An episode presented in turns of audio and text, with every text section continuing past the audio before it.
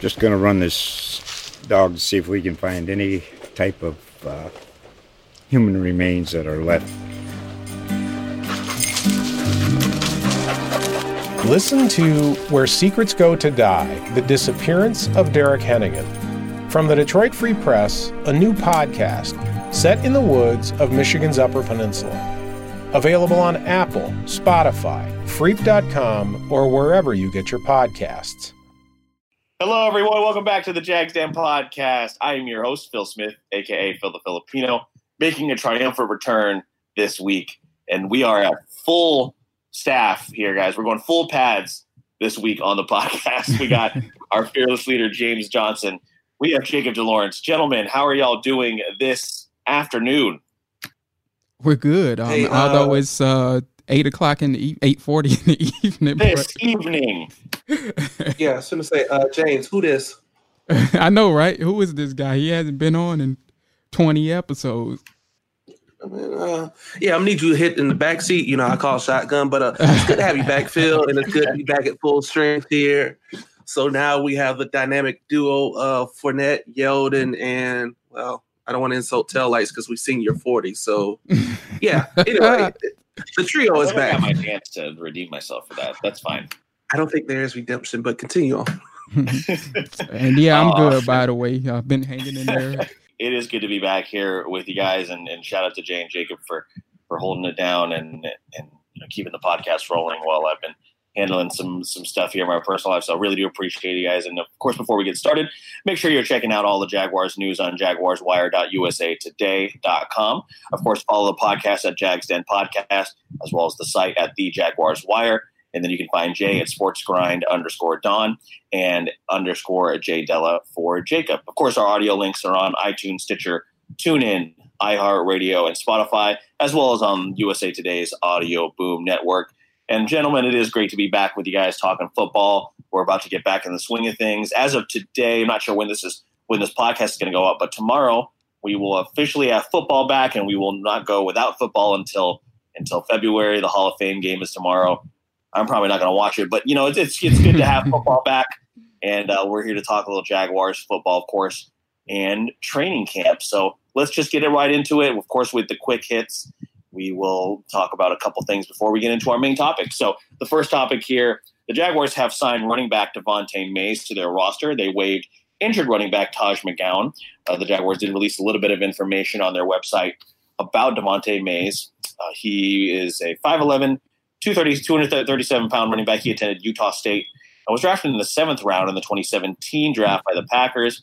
After appearing in 8 games for Green Bay, he spent weeks 8 through 17 of the 28th season on the Cleveland Browns practice squad. So really, Jay, is this probably just more so a body to fill out the roster for camp, or is this a name that maybe Jaguar fans should take note of? Yeah, he's definitely it's a camp body, and it just seems to be a case of where they just saw the opportunity, depending on how extensive McGowan's injury is, to just add a guy in his place. I think when it's all said and done, if I can recall correctly, McGowan, if he clears waivers, he'll be able to revert to their injured reserve list. And so, you know, he'll be a part of the roster in the future. Probably not, of course, this year, but there is that. So, yeah, they probably saw an opportunity. You know, McGowan might be gone for, let's just say, for example, 5-6 days a week or something. They figured probably they should probably just go ahead and put him on IR, get somebody to get reps in his place in the process, because as we all know, the pads have going on, even though Marone has kind of dialed down his approach in terms of the physicality, not to say they're having soft practices out there, but he's dialing back with the physicality, which we should actually talk about later. But yeah, they figured they should probably get somebody to take some snaps and some reps in McGowan's place, and Mays is just that. He's a little bit bigger, as you said. He's in that 230 range, so he's a guy that he may have that physicality like Leonard Fournette. So I think that's a theme that we should pay attention to. Is it looks like they want more guys like Leonard Fournette, and they may feel like they have enough of the quicker guys, if you will, the scat backs or the guys who aren't as physical. Yeah, pretty much. He's just a camp body. Like Jay said, it's just, hey, one man went down. Let's go pick up somebody real quick. He's played in the league a little bit. Like you said, he's 5'11", 237, physical, just in line with the regular backs. It's nothing special, nothing to really be like, I wonder if he can make the roster. So, all right, guys. Yeah, so really not a new thing for new names to come in and out of training camp during this time. So probably nothing too noteworthy there. However, the next quick hit we'll get to is apparently the Jaguars, according to a study, has come in as the most vulgar fan base in the NFL. We did it, guys. We're number one in something. We finally did it. Woo! Let's go, Jags. Let's celebrate. Beach bars, baby. And I believe this was based off of their subreddits and based off of the vocabulary used in the said subreddits. Now, I don't know what you guys think about this. Now, I did see somebody commenting on Facebook. A friend had posted this study, and someone had made a point that they consider Blake Bortles' nickname around here was Big D Bortles, and apparently they count that as a vulgar word. So Maybe these numbers are a little bit skewed, but yeah, we'll take that L, that win. Yeah, having been to quite a few Jaguar games in my day, I'm not. I guess I couldn't say. I guess I'm not surprised. I honestly thought Oakland would be number one if I had to take a guess. But yeah, we're number one, most vulgar. Let's get shirts. I would think Philly would be. I mean, Philly. Yeah, it's the city of brotherly love, but they have a colorful vocabulary. So I would. Just upon, if you told me a study was going on, I'd be like, oh, yeah, Philly's going to probably finish first in that. But then again, Philly has been successful lately. There hasn't been a lot of reason to throw out cuss words. So I guess, that you got to take that into account. Although I think they did, rank, second on the list. I don't even have it before me right now. But that being said, Tennessee is number two. They are. Okay. Jacksonville, Tennessee, Cleveland, Oakland, and then Miami, top five. Oakland, and I don't know how Miami got in there. That's a little. I know they've been losing a lot lately, but still. But anyway, that being said, as for the Jaguars, I think what this might be a case of, and I don't know the details behind the study yet, but for one, the Jacksonville Jaguars have one of the smaller fan bases out there. So when you put those numbers into effect with you do an equation with how many cuss words is being thrown out there per person, I think that's how they did it.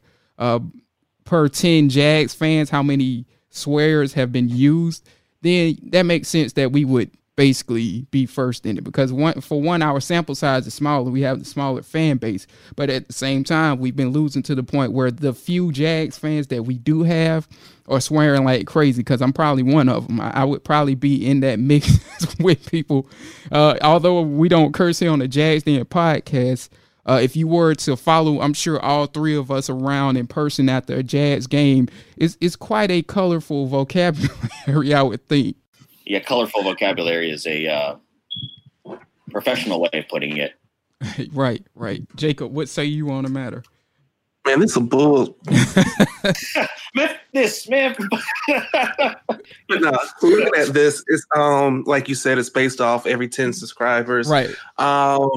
It's Jacksonville. I don't know how many people that listen to this actually have it tailgated. Not even been to a Jags game, just tailgate one. It's very understandable how we would top a list like this. What's interesting is you mentioned Philly, and I was sitting here scrolling through the list. Philly is number 30. Yeah, they're way down there. Yeah, well, they got, again, going back to what I was saying, they have a lot to be happy about these days. They got a franchise quarterback. They got, Yeah, it's also 10 degrees in November. That's true. That 10 degrees right now, maybe. That's true. Yeah, I was going to say, then again, it's 100 degrees year-round down here, it seems like. So. Right. But it's interesting, though. You look at the Jags, it's 11.1. It goes 10.8. Then we hit in the 7s for a little bit. We dip to the low 5s, high 4s. And it's 4.1, and then 2.9, the Arizona Cardinals. And that just tells me there's nothing but old people in Arizona that are fans of the Cardinals. Possibly. Another thing, speaking of... They're probably just staying inside. They don't even check Reddit. Well, they have a... Well, yeah, it's probably hot in general, but I was about to say they have a dome, so, but I guess that doesn't really help. But what I'm offended by the most is that we're up there with the Titans. And, like, I don't want to be associated with the Titans in anything, especially our vocabulary. So that's a little concerning, man. That's very concerning. Also, at Cowboys least we finally beat the Titans. So, I mean, yeah, that's good. So, yep, that's nice. But yeah, just an interesting study to come out. And then the very last quick hit that we will get to is a little bit of surprise as far as the reaction that we received from this former player. So the Jaguars have been doing their top 25 all-time list, and we're getting down towards the top. And it turns out that, and I believe, Jay, you mentioned this has been voted on by local media over the past, since the Jaguars have been around. Is that correct? Yeah, I'm thinking it is a local media deal, because when they announced each player, they would have, somebody, an analyst that they would video talking about, a local analyst that is talking about each player. So I'm assuming, don't quote me on that, but I'm assuming it's a local media thing. I mean, and when you're dealing with players from the Jaguars past, yeah, you would think it would have to be local media members, because obviously the national media doesn't have that strong recollection of the Jaguars enough to put in a vote on this kind of a list. So I would think it's just, probably a local thing. Right. So as I mentioned, they've been getting down to the top of the list, and Fred Taylor came in at number 2, and he was not shy about his thoughts on that ranking. He took to Twitter and stated, "I'm not sure who voted, but they missed. What were you guys doing for the 11 years I carried the team? One day someone other than me will recognize how valuable I was. I did something only 21 players in history of the game done at my position." So obviously pretty upset that he – and also hashtag what a joke. I forgot about that part. So Fred Taylor over his career ran for 11,271 yards, and not happy. And Jay, you and I were talking about this before we started.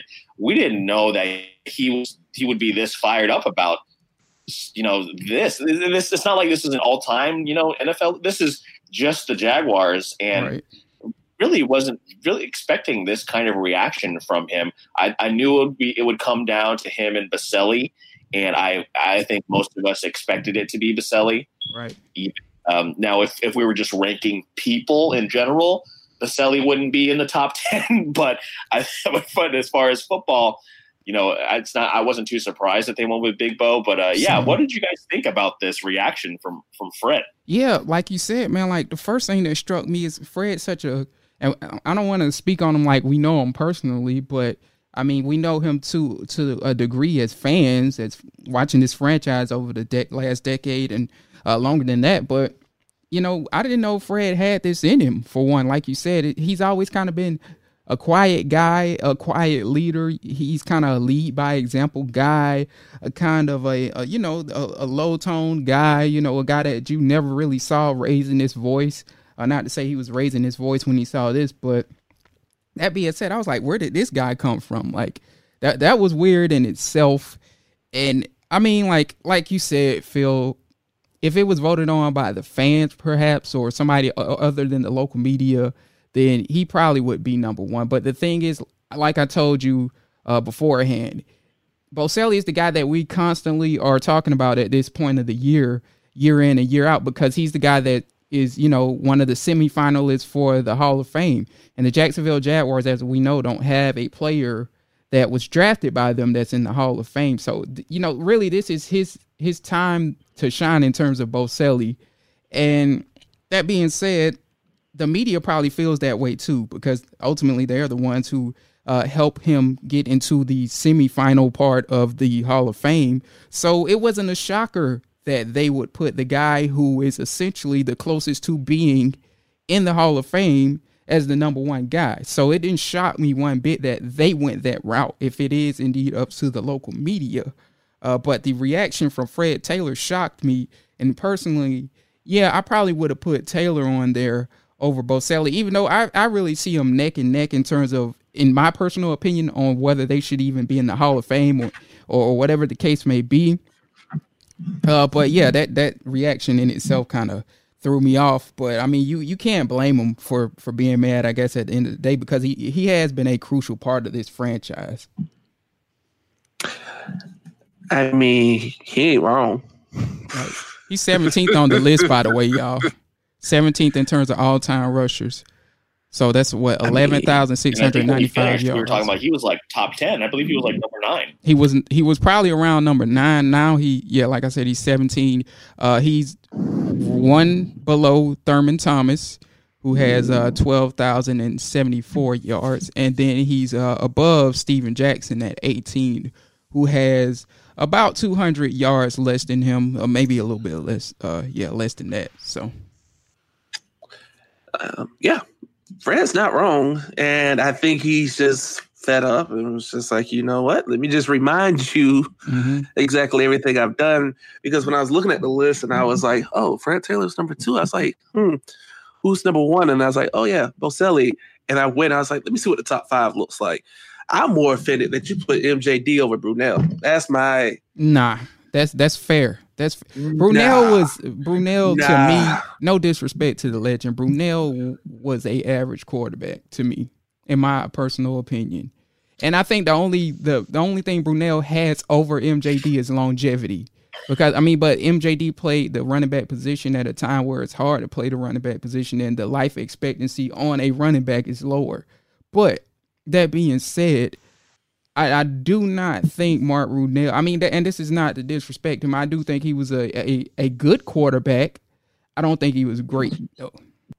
I think I would like to know the criteria that they used as far as the Brunell versus MJD. I personally, as well, would put MJD above Brunell. Mm-hmm. Not, like you said, longevity has a lot to do with it. And I honestly, if this were up to a fan vote, I wouldn't be surprised if Brunell would probably be up here, maybe in the top 3, just because, he was he was the quarterback. Right. Oh yeah. Very beloved. I wouldn't be surprised if he was up here, up in the top, but I would like to see the criteria that they use. Like you said, it is kind of surprising, but it also is kind of a disservice that Fred has not been in the discussion like Tony has, as far as the Hall of Fame. And Jay, we were talking about, the reason being is because nobody has really come to bat for him, and at this point, it may be too late for him for that name to be tossed in, because it should have been done when he was first eligible, and now we're past that point. Not to say that it can't still happen, but look at how difficult it's been for Tony to get in and Fred. I think definitely was underappreciated, even though those teams, especially the 14-2 year and when he was at his peak, he was in the conversation for one of the best backs in the league. Right. But it was just really, surprising to see him feel this, especially since he is employed by the team technically, and I think that's another reason why he was pretty upset. Right. But again, not too surprised that they went with Tony. But yo, Phil, real quick, I don't want to cut you off on the Hall of Fame thing. I'm looking at the people on the list above him that slightly have more yards than him. And like you said, it might be too late. But if he wanted to make a Hall of Fame argument, and people like Pete Prisco, who's been around Jacksonville and is a well-known national analyst, wanted to make that case for him, they could. I'm looking at Franco Harris here, who has roughly about 400 more yards, 500 yards than Fred Taylor. As we all know, Franco Harris, if I can recall correctly, is in the Hall of Fame, as is Marcus Allen, who is 14th on this list. And then also I'm seeing guys like Jim Brown and Marshall Faulk. All of these guys have roughly 700 to 400 yards over Fred Taylor in terms of all-time career. Now, I don't know, the longevity of their careers. That might have something to do with it, as we said, with Mark Brunell. But when you look at where he is on this list and the guys that are in the Hall of Fame, yeah, he should certainly be in the conversation. And I wish it was something, a variable that I can control, because I would definitely have him in that conversation for the Hall of Fame, because essentially he's surrounded by guys on the all-time leaders rushing list. He's surrounded by guys that are in the Hall of Fame, essentially. So that's where I lie on that argument personally. I mean, yeah, but you got to look at this real quick. The names you just rattled off, those are all household names. Even the most casual fans will probably recognize the name Marcus Allen. So, but if you ask the casual, Fred Taylor, like, who? That's the argument that you can make against him. Mm. Here's the other argument, though. If he had a Dallas Cowboy jersey on, he'd be in. He's a household name. He's a household. He's a household name if he's a Cowboy. Right, exactly. Right, but that's not his fault that he played for a small market team. I don't understand why that is something people hold against him. He didn't have any control of who drafted him or where he went and how under the radar he was. The fact of the matter is, when you look at the stats, again, I don't know the longevity of some of these other guys' career, but when you look at the all-time stats in terms of rushing, I mean, he certainly... I mean, he does deserve to be mentioned with them, but I get where you're coming from with the whole... If you look at the list, I just pulled it up. If you look at the list, it is Emmett, Walter, Barry, Frank Gore, who's the surefire Hall of Famer. Curtis Martin just went in. Let's see. LT, LaDainian Tomlinson, Bettis, Dickerson, Peterson will go in once he hangs up his cleats, Tony Dorsett, Jim Brown, Marshall Faulk, Edgerrin James, Marcus Allen. Everybody on this list except for Barry Sanders has played at least 10 years. The average is about 12. No, I'm sorry. Barry played 10. So, yeah.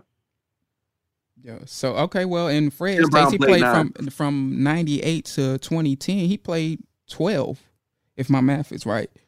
13, yeah. 13, because you got to include 98. So, yeah, 13. So, I mean, like, the longevity was there with some of these guys. I mean... All right, but here's a fair comparison. Fred Taylor has 11,695 yards. Right beneath him is Corey Dillon with 11,241. They played, it's about a 2-year difference. Corey Dillon's in, isn't he? No, he's not. No, Corey Dillon's not in. Okay. Warwick Dunn is in, if I'm not mistaken. O.J. Simpson is. Oh, we all know O.J.'s in. Ricky Waters, Jamal Lewis. So here's the LeSean McCoy. All right, perfect example. Is Fred Taylor more worthy of the Hall of Fame than LeSean McCoy? Yes or no? Yeah. Yes. Phil? I think so. And also another name on there. I think over the stretch of his career, he was better than Jamal Lewis, right? I would say so. Yeah, definitely. Yeah, I think Jamal Lewis again, like that has to do with the kind of the household name thing. Not so much that he was a household name, but he played with the Ravens, right? Mm-hmm. He played with that legendary defense that brought attention to his name. I think that's why people kind of... Yeah, but he also put up 1,300 yards on the ground that year they won the Super Bowl in his rookie year. So I mean, yeah, that's 1 year though. Yeah, and he followed it back up with a 2,000-yard season. Yeah, and then he had the year where he probably should have broken the record. Yeah, I mean, 40 yards short of breaking the record. And by the way, Fred Taylor has 3 13,000-yard seasons, if I'm reading this right. And then he has 2 in which he had 1,200. I mean, yeah, I'm just saying. Jamal Lewis has the numbers to back up if he was to have a legit Hall of Fame case. Right. But who else is on here? Tiki Barber, if I'm not mistaken. Would you consider... All right, another perfect example, Eddie George. Would I consider Fred better than Eddie George? No, personally. Would you consider Eddie George a Hall of Famer? Yes, I would. Yeah, probably. Yeah. Is he? Okay. Is he not? He should be, but he's not. I don't think he is. I'm double check it right now. But Eddie George has less yards. Right. That's fair. But, and Eddie George is not a Hall of Famer. I don't know. Like, my biggest memory of Eddie is like the trouble he gave the Jags. So that's why I feel like he should be. Like, he gave a lot of team issues, but he was a key part of the Titans during their peak run. Right. And he was a relatively dominant back. So the point is, Fred Taylor, Hall of Famer, probably. If this was the Naismith Basketball Hall of Fame, he'd be in by now. Right. Right. Because everybody gets in. Sure. I think we're up for the Hall of Fame next year. Actually, we'll hopefully, you know, we'll get some. Yeah. If this is baseball, there's like not even a snowball's chance in hell that he gets in. So, I mean, he has a puncher's chance. Marshawn Lynch will probably be a Hall of Famer. Ricky Williams. So it's iffy is what it is, but a large part of this is what you have to sit here and think. If you go look at the late 90s, mid 90s to early 2000s, you think of running backs. Are you going to name off Fred Taylor within your first five running backs you name off? I think we would personally, right. But the average fan probably would. Probably brings up, of course, you know, Barry Sanders, Emmitt Smith, and then you get to the 2000s, LaDainian Tomlinson, you know, those kind of guys. Holmes, even name like Jamal Lewis, like you said, those names probably come up. All right. 98 to 2010, I'm thinking Barry, Emmitt, probably Tiki. Ricky Williams early on. Ricky Williams, Curtis Martin, LT, Ward Dunn still. Yeah. And that's just the average. You know, I, of course, we are bringing him up very early. But right. The average fan, yes, that's a good point. Yeah. Right. I think if the Jags had made the Super Bowl, what was it, 1999 season, then that would maybe help his case. But yeah. And that's against him, too, is the whole Super Bowl thing. And there's nothing with Fred Taylor, and this isn't a slight at Fred Taylor at all, that identifies Fred Taylor. Like Brunell, you know, to the common fan knows Mark Brunell. You can rattle off Brunell classic moments. It's almost like because Taylor's a running back and he played in a small market, he's a dime a dozen almost. Yeah. Like you couldn't go pick him out of a lineup if you're an average fan. And it's whether nobody will admit this or not, popularity plays a slight bit into whether or not you go into a Hall of Fame. Unfortunately, it does. If you need any more proof, go ask Barry Bonds. Oh, yeah. We know that. I mean, as a small market team, we know that better than anybody about the popularity argument.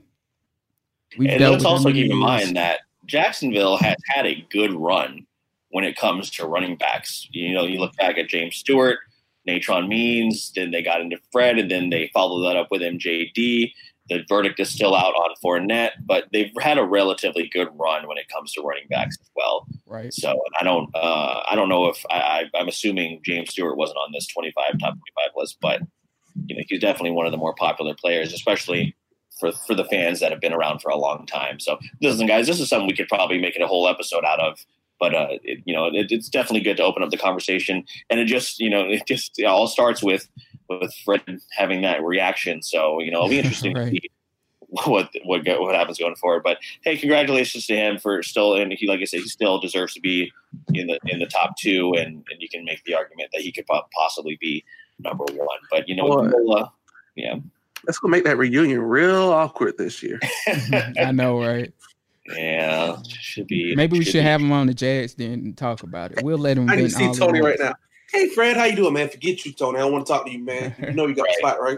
Yeah. Well, Fred Taylor might be adding to the might be assisting the Jaguar subreddit in the most vulgar list under his his secret his burner account on Reddit. We might need to check some of those posts that come up here in the next few days. Might be Freddie out there. Defending himself, so we'll see what happens. But yeah, guys. So you know, like I said, we can talk about this all day, but we'll get into some of the things that are happening right now, as opposed to what has been in the past. So we're going to look forward, and one of the biggest things we'll get into here today, Jay, you sent me this earlier. The Jaguars and the city have agreed to a $450 million for the development of Lot J. This will be finally the beginning of something we've been talking about and hoping for a long time, and we're going to discuss the details and how it benefits not only the Jaguars but also the city of Jacksonville. So when you first heard this news break, and Jacob, we'll have you go first.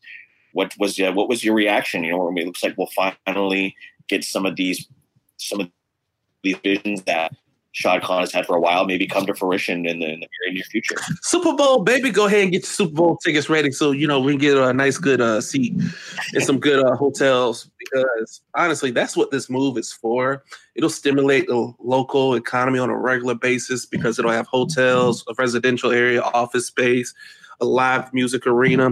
It's very similar to what the Cardinals have around Busch Stadium, and the Braves are working on as well. Plus, it also goes hand in hand. Theirs is complete, by the way. Oh, the Braves. I just went, last month. Gotcha. So, yeah. And then also there's Daly's Place right across the street. And like we've mentioned before, I feel like since this podcast has started, we've at least touched this at least about once every other month. So good to see that it's finally done, that we've made some progress, that we have an agreement. Now we just got to get things moving and shaking. And, hey, we'll see what actually comes out of this and if it really will come to fruition.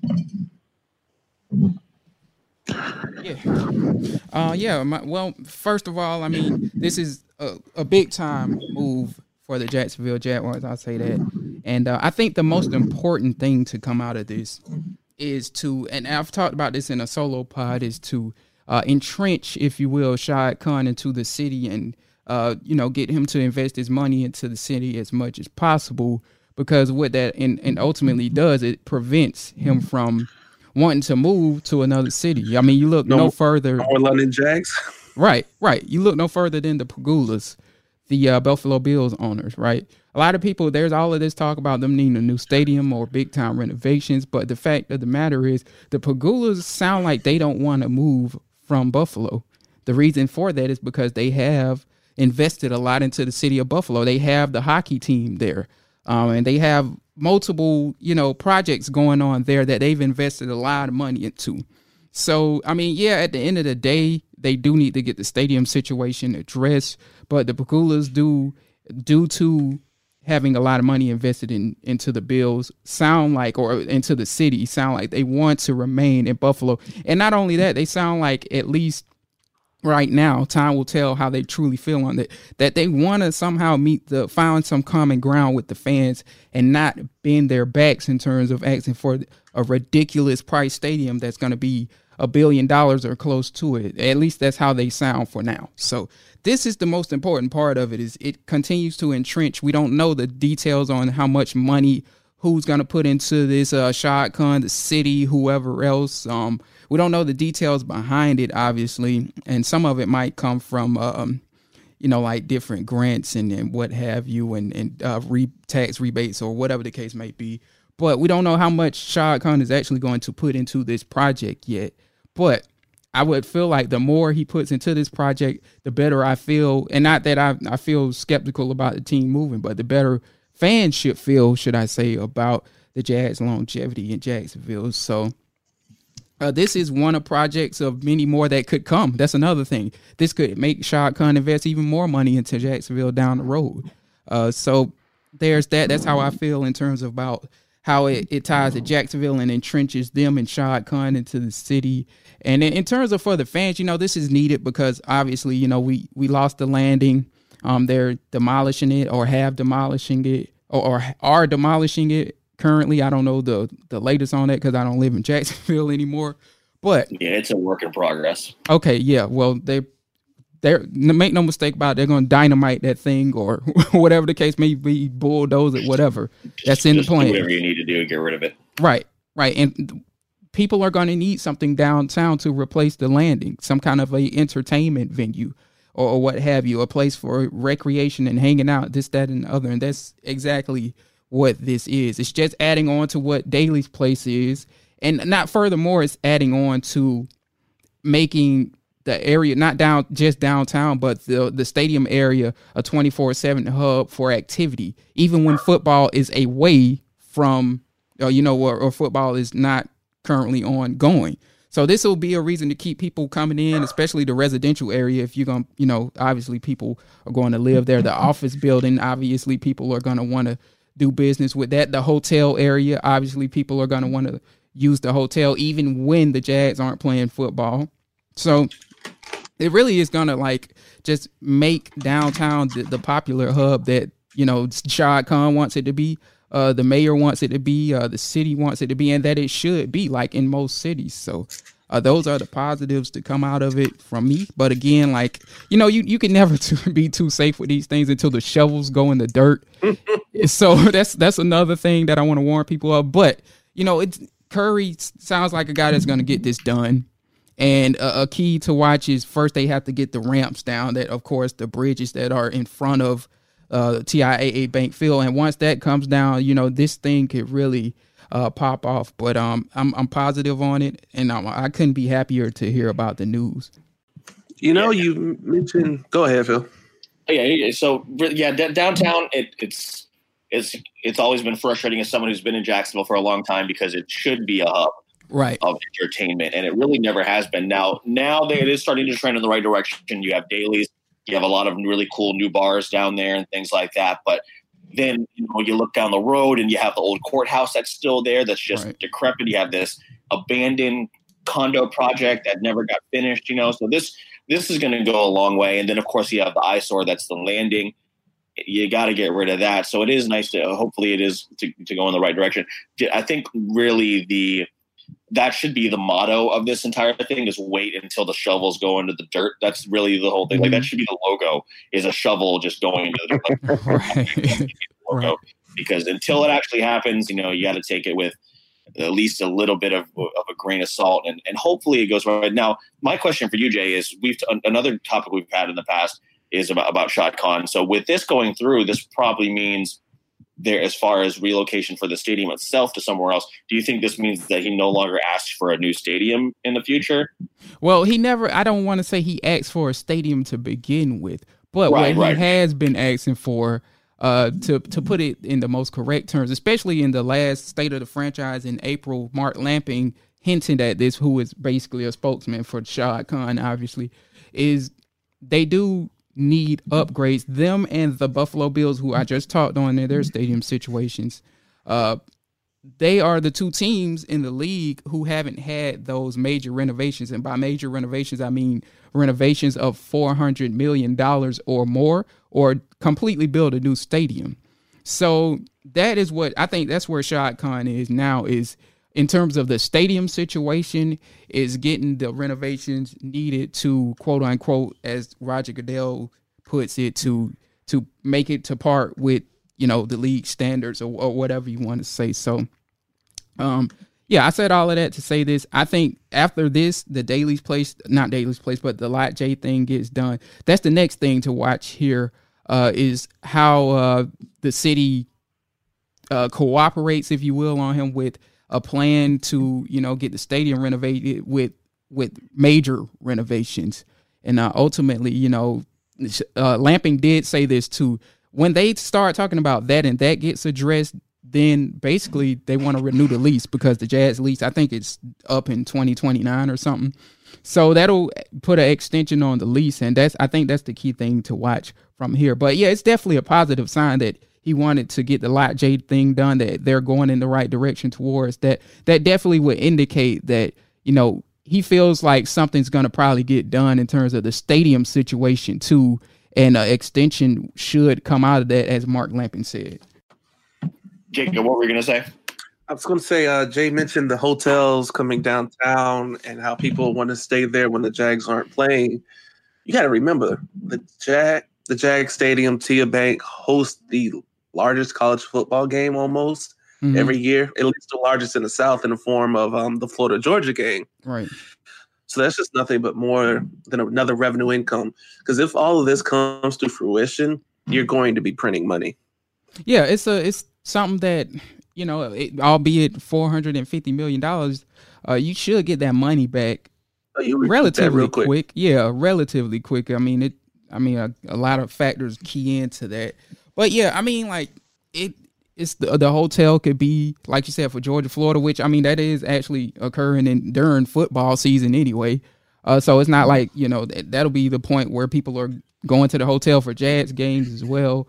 But yeah, like people that want to come to these concerts for Daly's Place, for example, that could be something for them to look into. And in terms of the actual complex itself, it's probably going to be a live venue based off of what we've been hearing and what we read. I went to the Braves one, as I told you all, last Monday was, And like these things are, they are fairly popular. Like they feature bars in them. They feature exclusive restaurants. You know, they are, I guess you could say, kind of like a town center, if you will, that'll keep people coming there regardless of what's going on there. Albeit the prices were a little bit high, but that didn't stop none of those buildings, any of those restaurants or any of those bars from being jam packed when me and my homie Josh went to the Braves game. And it was just a dope concept to kind of see how it will work for Jacksonville. And I think pretty much they're thinking of a similar thing, is making the stadium a hub and downtown a hub. Yeah. So, yeah, then the other question I had, Jay, is, so a friend and I actually were talking about this. Say, you know, as far as renovations, that's probably the route that they go as opposed to a brand new stadium. But would it be plausible for them to do something like, say, play in Orlando for a year or even in London for a year while they build a new stadium? Is that something that could happen? Yeah, well, I think that me and you might have talked about that, actually.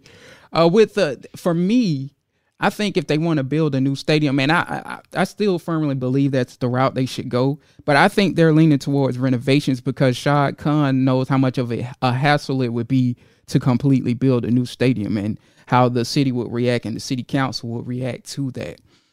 So that being said, I think this is my thing. I think if they're going to build a new stadium, I would prefer to have them play in Orlando. But remember now, Shad Khan tried to get that deal done to own Wembley Stadium. Now, had that gotten done, maybe that would be something that was on the table, them going to London for a year. But Shad Khan doesn't own Wembley Stadium, so that's, you know, that's an issue in itself. You know, that's a steep price to pay because you're not really the tenant of that building. So that being said, I think that would be a problem. And if they did go to London for a year, I think we should worry about them staying there personally. Yeah. So, yeah. You know what? We like it here. Right. Like, that would just, them going there in itself would be a worrisome process before they even play a game there. But, you know, I would personally worry about them coming back. So I think they should use the, Camping World Stadium in Orlando now. I think it used to be called the Orange Bowl before that. Yeah. I think if they want to build a new stadium, they should use that as an option because, I mean, a lot of their local fans, plus you forget, like, Orlando's a tourist town. Those games would probably do very well in Orlando, personally. I don't see why they wouldn't. Of course, the stadium might not be, quote-unquote, up to an NFL standard, but they're only going to be there for a year or two. I mean, just ask the Vikings. They went to TFC Stadium or whatever it was. University of Minnesota. Yeah, they went there for a year or two. They weren't complaining about that. So, yeah, that's how I kind of feel on that matter. Oh, we got the London Jags, so bye. I'm going across the pond. I'm probably not coming back. Right. Much like the team. Right. So, Wembley is beautiful. Yeah, it's beautiful. It's beautiful, absolutely. And it is easy to navigate. Yeah. For a stadium of that size that can hold that many people and fills up quick, I've never gotten in a stadium through security, through all the checkpoints, and to my seat. And I think it may have took 15 minutes once I walked up to security to stand in line. Right. Oh, yeah, by the way, Phil, this is another question. Speaking of questions people have asked, a lot of people have asked me, like, with me and my take on wanting a new stadium potentially, because, like, this is the thing, like, at $450 million, you're halfway at building a new stadium anyway. You know what I'm saying? So why not just build a stadium there, which a stadium typically keeps a team there for 30 years or more. But that being said, on the whole stadium thing, a lot of people have asked me, you know, how could they do it with Daly's place there? You know what I'm saying? Like, and all of this stuff that they're building that they will put around it with Lot J, how could you, you know, build a new stadium there with all of this other stuff going on around there? I think, like, the thing about Daly's place is you could keep Daly's place up and build a new, basically you would add the new stadium to Daly's place, in my opinion, while they play in Orlando or wherever the case may be. I forgot Gainesville. They could play in Gainesville. That's another spot. No. But I mean, of course, me being a Georgia fan, I wouldn't attend any games, but that could work. Yeah, I'm just saying, like, they had that stadium has the capacity. You could argue probably even more than Camping World Stadium. I don't know what's the seating capacity for there, but I know a SEC stadium has the capacity to hold a team for a professional team for 2 years if needed. The swamp can hold basically 92,000. Yeah, that's almost double Everbank. TIAA. I'm sorry. So I don't know what Camping World can hold, but let's see here. Camping World Stadium holds 65,000. So yeah, my point. Here's my case for Camping World. It is a much cleaner, easier, better stadium. For those that have never been down to the swamp, that stadium is in a hole and on a hill. It's absolutely. It is literally in a hole and on a hill at the same time. I've never been to a stadium. Yeah, I've been to their campus. Never been to the stadium, so I wouldn't know. No, the stadium is literally in a hole and up a hill at the same time. So it looks like a Super Smash Brothers stage. Basically. No, it looks perfectly put together. But if you walk through that stadium, you'll know the disc. You'll instantly know, who built this. And then, I mean, you make a point. Like, I don't know what the shape that the swamp is in, but Camping World Stadium, if I can recall, they had renovations about roughly 8 years ago or something. I mean, they've held two WrestleManias there in the past 15 years. So yeah, I mean, I could see that. I mean, for me, Orlando would be the preferred spot, but I'm just saying, like, it's options in Florida if they ever wanted to do that. Because you're only playing 7 games because you're going to lose one to London every year. Yeah. Plus, hey, wait a minute. We've had it. Wait a minute. Just saying. So what? Yeah. Plus, essentially, we're looking at 14 games in 2 years. Yeah. And honestly, I think the check that you would have to break to Camping World will be significantly less than the check you have to break to the University of Florida. Right. And again, I mean, just all of the population of Orlando would just make it perfect. You know what I'm saying? Like, they shouldn't have no trouble in being that it's especially smaller than the swamp. You add in all of the traffic that's going to come in from Jacksonville, plus the people that's already there that are Jags fans. I would assume it has a decent Jaguar fan base. And yeah, you have a situation where fans are showing up, and it's a good, you know, in terms of visually, you know, it's not an eyesore. Yeah, and you're not on the college campus, so yeah, there's also that. That's true. Or you could just share Raymond James with the Bucks for a year, and you know, hey. Well, that's the thing about that is it's just too far from their fan base, their core fan base. It's just too far from Jacksonville, in my opinion. You know what? Screw it. Just come play at Doak. I'm not driving out there either. Well, I can't help you on that. I've actually been to Doak. I think Doak is dope. It's a nice stadium. It's beautiful. Yeah. Yeah. I've been there. Yeah, so. Doak holds 80,000. It's a 15-minute drive from my house. We just go play a Doak. It'd be perfectly fine. Well, definitely be interesting to watch going forward, and I think we're all just optimistic about them finally going through with this plan, and we hope that it does pan out. Unfortunately, Jay, you and I talked about this when we attended Fight for the Fallen a couple weeks ago. Unfortunately, it looks like we probably won't get a WrestleMania now that the cons are friends with the AEW. right, yeah. Whatever the equivalent is of WrestleMania for AEW, hopefully that comes down the line. But yeah, shout out to AEW also, the official Twitter account, for following the Jaguars Wire. So make sure and retweeting us. Exactly. Twice. So we are AEW's favorite Jaguar news site. Don't fact check us on that. Just believe us. Yeah, shout out to AEW, man. Appreciate the love. Cody Rhodes and everybody in that camp. One last thing real quick while we're on the stadium. You mentioned building it next to Daly's place. Yeah, just blow up Tia, smooth it right off, and just rebuild right on top of it. Nice and easy. Wait, the new stadium. You lost me. Oh, no, I mean, like, you know, Daly's place is connected to TIAA Bankfield, but it's not like the construction to knock it down would affect Daly's place. Yeah, that's what I'm saying. Yeah, but that's what I was saying. Blow up Tia, just right on top, and we just keep it moving, nice and easy. I don't know, man. If you blow it up, that dynamite send particles everywhere. Implode it, then carefully take it apart. What they should do with the landing, basically, right? Yeah. Carefully remove pieces from it, you know. Yeah, that's what I've always felt like they could do that. And basically, it's just like you're just adding the stadium on to Daly's place, if you will. But I don't know. Like, I have a hard time personally believing, although I would like a new stadium. I have a hard time personally believing the city of Jacksonville would do that, and it seems like Shad Khan knows that, and that's why they're aiming for renovations. But still, with that would come an extension in the lease that continues the longevity of the Jacksonville Jaguars in Jacksonville. So that's a good thing still, nonetheless. Hey, I mean, if anything, just hire the Miami Marlins. They blow up stuff all the time. Right. Hey, yo, a little cross sports humor there for you guys. All right, let's move on. Just hire Derek Jeter. That's all we need. Let's move on to the next topic. Of course, training camp has been going on for the last couple of weeks. The last day for that is open to the public will be tomorrow. And Jay, we want to talk to you about whose stock has been up and whose stock have been down. We'll point out three players specifically. So just from what you've heard from reports from training camp, Jay, and as far as how the players have looked, we'll start with the positives. Whose stock is up after these first couple weeks of training camp? The first one I want to start with, I'm gonna take a different angle because we talk about the offense so much as of late, which I'll get into in a minute. But Quincy Williams, man, it's feeling like Quincy Williams is gonna be the starter at Telvin Smith's position.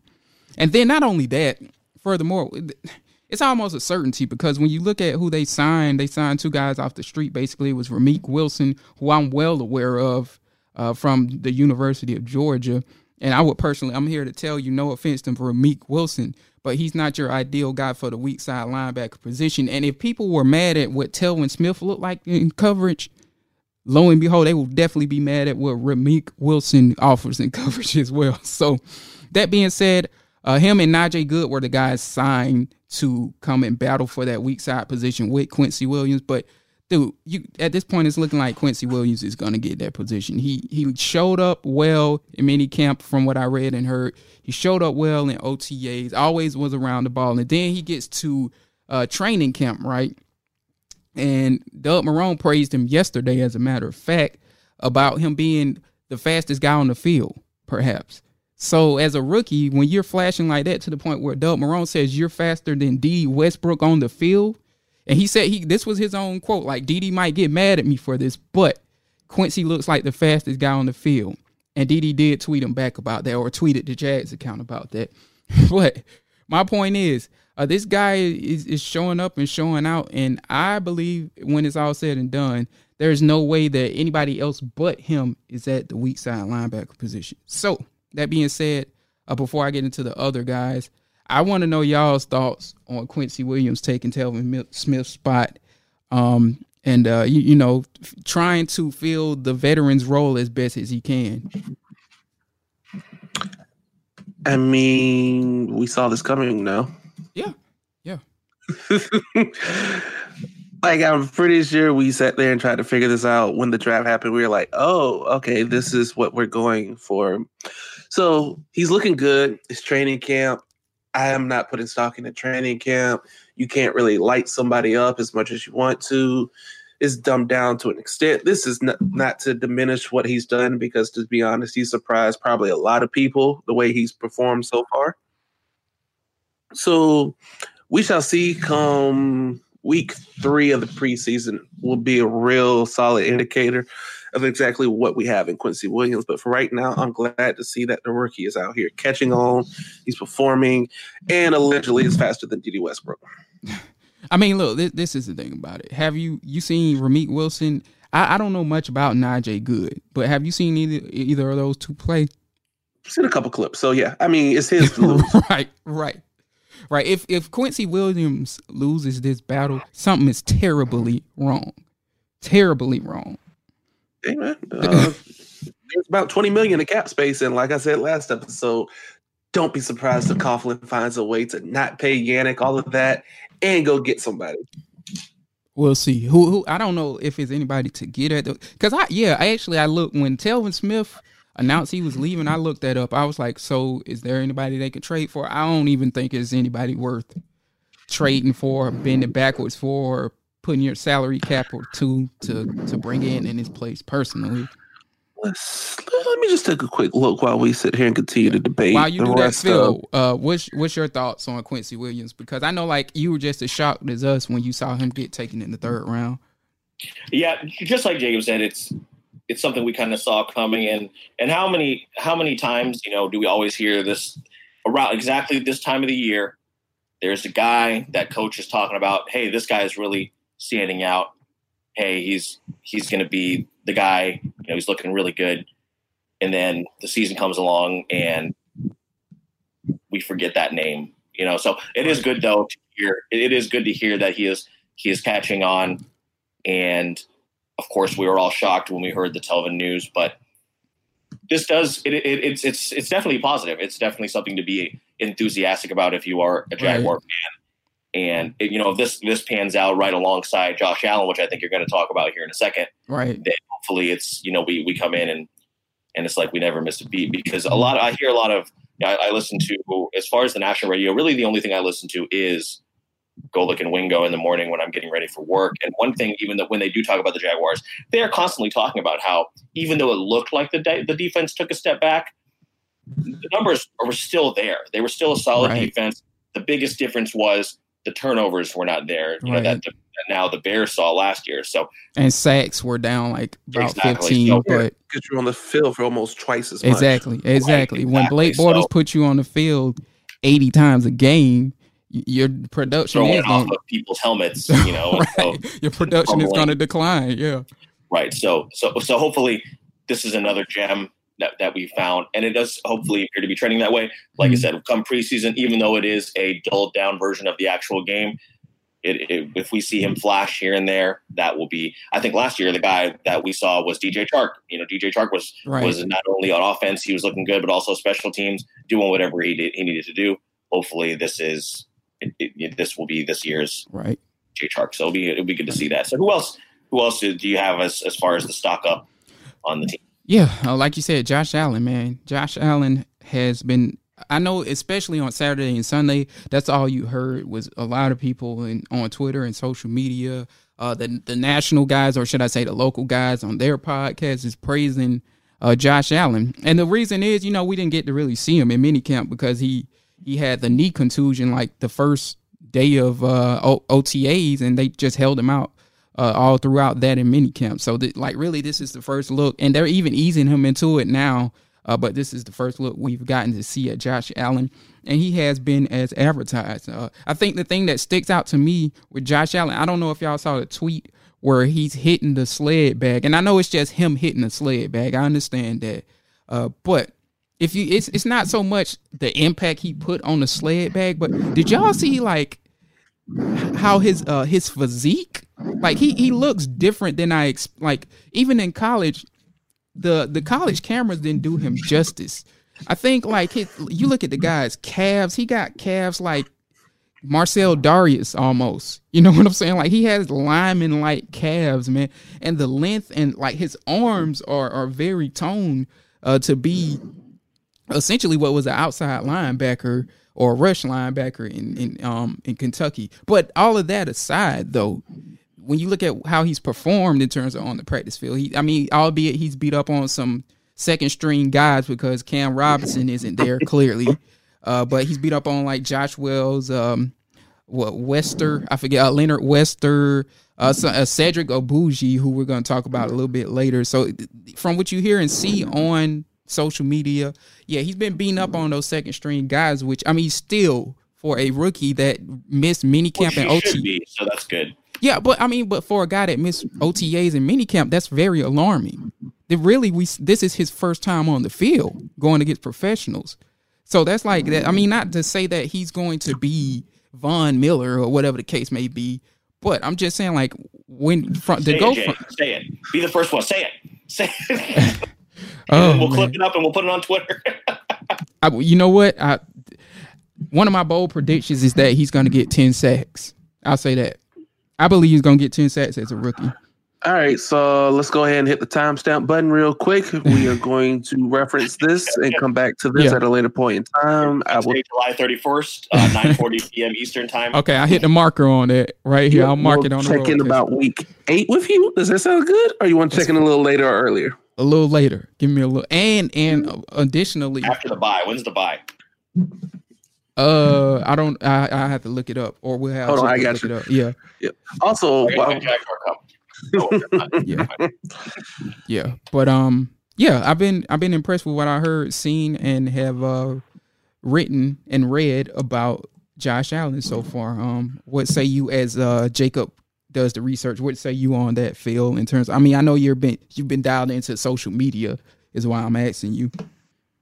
Yeah, again, just something when you see the clips coming out of him, you know, getting around offensive linemen, it's, again, very something of, you hear a lot of enthusiasm, but I this being the Jaguars, right? Just you gotta right. Just, you know, of course, take it with a little grain of salt. I think it'll be exciting to see him. See him that first preseason game. See if he pops. Remember, Tyson Alualu's first play as a professional in the regular season was a sack, and all of us were like, "Oh, they got it right! They got the pick right!" Right. We pretty much didn't, and then we pretty much didn't hear his name until he was released. So, or until right. we didn't resign him. So, not that I'm comparing, you know, what Josh Allen and Tyson Alualu, but still, again, something that Jaguar fans should be happy to see. And as a guy who is, you know, so highly regarded, and a guy that everyone feels, for the most part, that we stole, it's good to see him flashing. And on the positive side of things, as far as his stock, that's a good thing. And right. I think with him having so much talent around him, right? Hopefully, it means that he is taking it all in and knowing to have to come into the league mm-hmm. and have someone like Calais Campbell as a possible mentor. Like, man, come on! And right. then hopefully Marcel Darius. Exactly, and, yeah. and hopefully you get a guy like Yannick back soon, mm-hmm. who likes Josh, by the way. All right. So, man, I think one of the things that Jaguar fans should be the most excited about, for sure.